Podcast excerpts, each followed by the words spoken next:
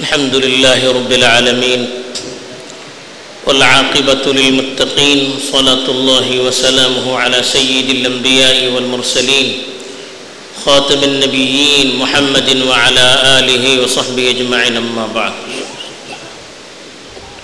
میرے دینی اور ایمانی بھائیوں، بزرگوں اور دوستوں، اسلام جو شریعت اسلام کے ذریعے سے جو شریعت دنیا تک پہنچی ہے، اس شریعت کے ذریعے سے اسلام انسانوں کی ایک خاص انداز میں تعمیر انسانوں کو، سماج کو ایک خاص انداز میں تیار کرنا چاہتا ہے۔ اس کے لیے اسلام نے وہ ساری چیزیں انسانیت کے لیے اپنی کتاب کے ذریعے اور اپنے نبی کے ذریعے سے پہنچائی ہے ان ساری چیزوں کی طرف رہنمائی کی ہے، جن چیزوں کی ضرورت انسانی زندگی میں پیش آتی ہے۔ ان سارے پہلوؤں کو احاطہ کرنے کی کوشش کی ہے۔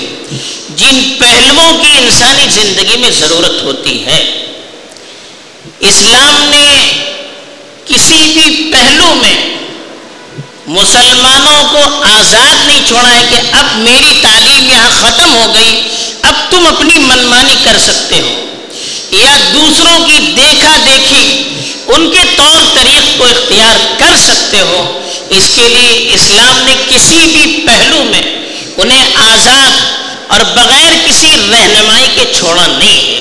ہر جگہ پر، ہر ماحول میں، ہر موقع کی مناسبت سے اسلام نے ان کی رہنمائی کی ہے۔ اور اسلام چاہتا بھی ہے کہ اس کے ماننے والوں کے اندر ایک کچھ صفات ہوں جو اس کو دوسری قوموں سے ممتاز کرتی ہوں۔ ان کی کچھ عادتیں ہوں جو دوسروں سے اس کو الگ کرتی ہوں۔ اس لیے اسلام نے جہاں کام کرنے کے طریقے بتائے، زندگی گزارنے کے اصول بتائے وہیں اسلام نے دوسری قوموں کی چیزوں کو اختیار کرنے سے روکا بھی ہے۔ کسی دوسری قوم کی وہ چیزیں جو ان کے ساتھ مخصوص ہیں، جو ان کے مذہب سے تعلق رکھتی ہیں، یا ان کے خاص مزاج سے تعلق رکھتی ہیں، یا ان کے خاص عادات سے تعلق رکھتی ہیں، اسلام نے اس سے روکا ہے۔ اس کی وجہ یہ ہے کہ جب دوسروں کی چیز ظاہری طور پر انسان اختیار کرتا ہے، تو اندر سے بھی ان کی صفات کو اختیار کرنے کے لیے خود بخود طبیعت آمادہ ہو جاتی ہے۔ ایک آدمی ہے، وہ اگر کسی فوجی کا لباس پہنتا ہے، اب اندر سے اس کے اندر بھی وہ فوجیوں کی طرح سے جوامردی جوامردی ظاہر ہونے لگتی ہے۔ وہ حوصلہ، وہ جذبہ خود بخود اندر سے پیدا ہونے لگتا ہے۔ ایک آدمی عالموں کا لباس پہنتا ہے، تو عالموں کی جو صفات ہے آہستہ آہستہ اس کو اختیار کرنے کی بھی وہ کوشش کرتا ہے۔ اپنے اندر وہ چیزیں محسوس کرنے لگتا تو اس لیے قرآن نے بھی کیا کہا، وَذَرُوا ظَاهِرَ الْإِثْمِ وَبَاطِنَ کا۔ گناہ کی جو ظاہری صورتیں ہیں، اس کو بھی چھوڑ دیجیے۔ جو اندرونی صفتیں ہیں، ان کو بھی چھوڑ دیجیے۔ پہلے ظاہر کا تذکرہ کیا۔ اس لیے کہ ظاہری چیزوں کو، عادتوں کو اختیار کریں گے، تو اندر کی چیزیں بھی خود اس کے مطابق بننے کے لیے اپنے آپ کو تیار کرنا شروع کر دے گی۔ اس لیے حدیث میں اللہ کے رسول صلی اللہ علیہ وسلم نے مختلف طریقوں سے روکا ہے۔ پہلی حدیث ابو داؤ شریف کی روایت ہے، صحیح روایت ہے۔ اللہ کے رسول صلی اللہ علیہ وسلم نے ارشاد فرمایا کہ من تشبہ بقوم فہو منہم کا۔ کہ جو شخص کسی بھی قوم کے طور طریقے کو اختیار کرتا ہے مشابہت کرتے ہیں سملٹی ان کے یہاں جو چیزیں مذہبی طور پر اختیار کی جاتی ہیں یا ان کے یہاں تہوار کے طور پر جو چیزیں اختیار کی جاتی ہیں، یا ان کا اپنا مخصوص لباس ہے، یا ان کا اپنا مخصوص فیشن ہے، یا ان کے اپنے کوئی مخصوص طور طریقے ہیں، ہم ان کی طرح بننے کے لیے اس کو اختیار کرتے ہیں۔ مثلا کوئی فلم ایکٹر ہے، اس کا لباس، اس کے بال، ان کا اپنا اسٹائل ہوتا ہے۔ ہم اس کی طرح سے لباس اختیار کریں گے، اس کی طرح سے اپنے بال بنوائیں گے۔ اس کو کہتے ہیں تشبہ۔ کسی کی مشابہت اختیار کرنا، کسی کے طور طریق کو اختیار کرنا۔ تو اللہ کے رسول صلی اللہ علیہ وسلم نے فرمایا، جو کسی کے طور طریق کو اختیار کرے گا، وہ انہی میں شامل ہو جائے گا۔ یعنی آہستہ آہستہ پھر وہ اپنے آپ کو سو فیصد ان کی طرح بنانے کی کوشش کرے گا۔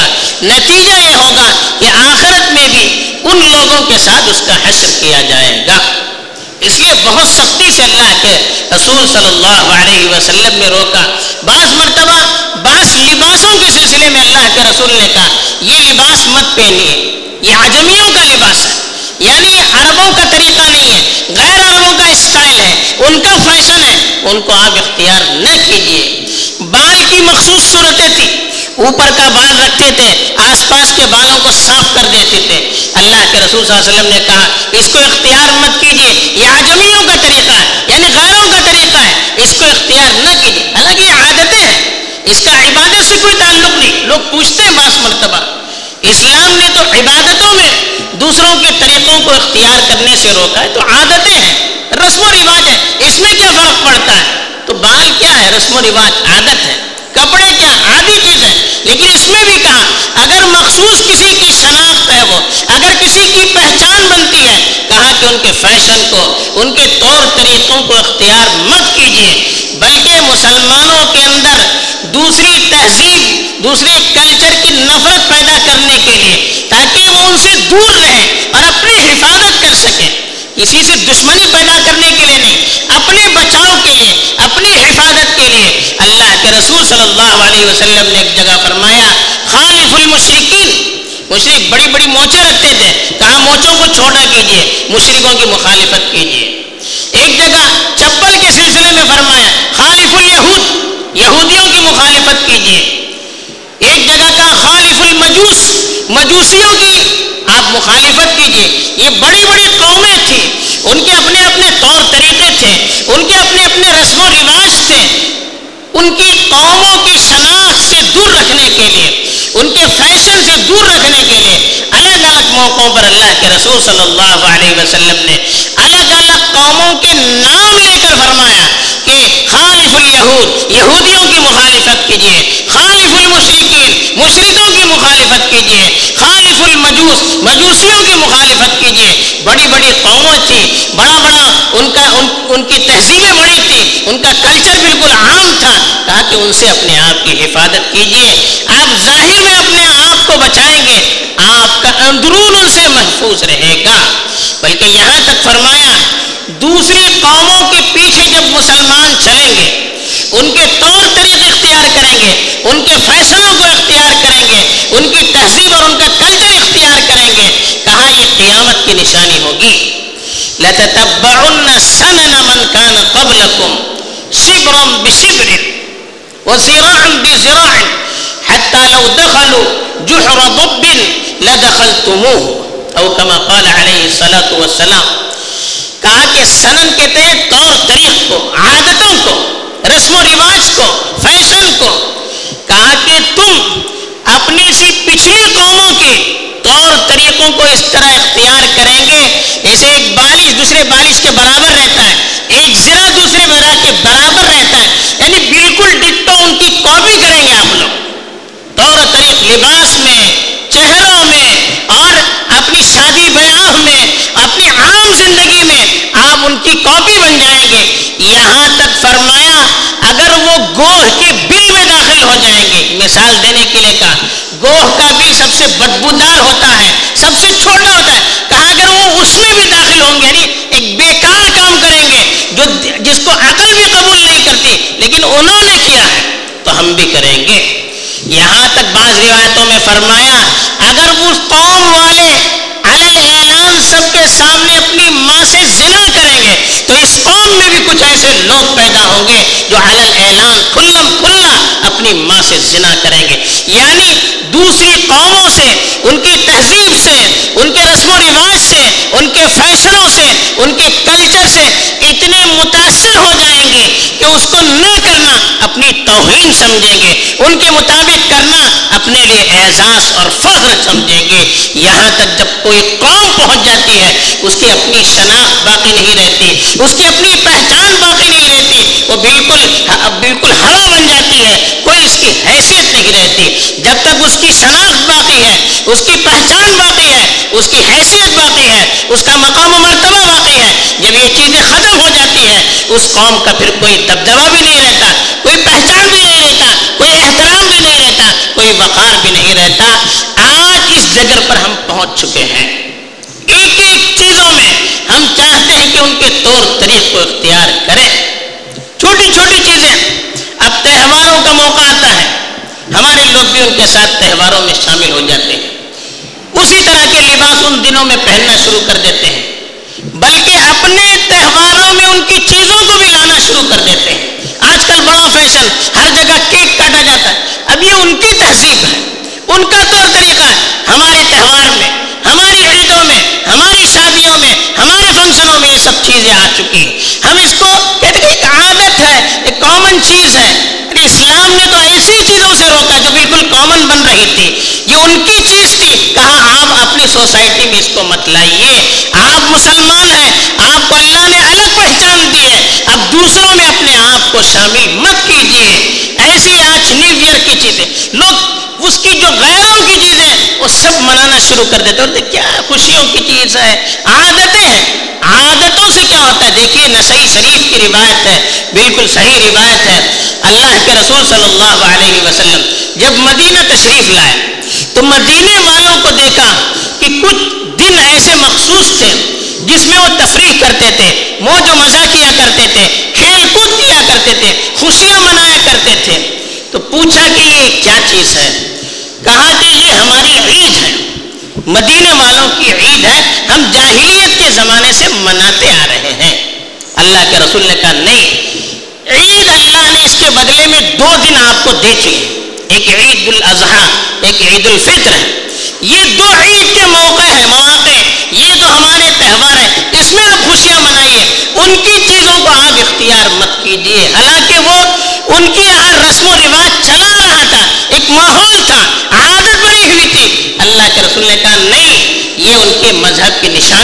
اندر داخل ہے آپ ان کے تہوار میں اپنے آپ کو خوشیاں منانے کے لیے تیار مت کیجیے اللہ نے آپ کو خود کفیل کر دیا۔ عید کے دو دن دے دیے۔ خوشیوں کے دو دن دے دیے۔ آپ اس میں خوشیاں منائیے۔ باقی دنوں کو آپ اپنے تہوار کے طور پر اختیار مت کیجیے ایسے ہی برتھ ڈے منانے کا بڑا رواج شروع ہو رہا ہے۔ سال گزر رہا ہے۔ خوشیاں منا رہے ہیں۔ کارڈ بانٹے جا رہے ہیں۔ کیک کاٹے جا رہے ہیں۔ یہ سب کہاں سے آنے والی یہ سب ان کی طرف سے آنے والی چیزیں ہیں۔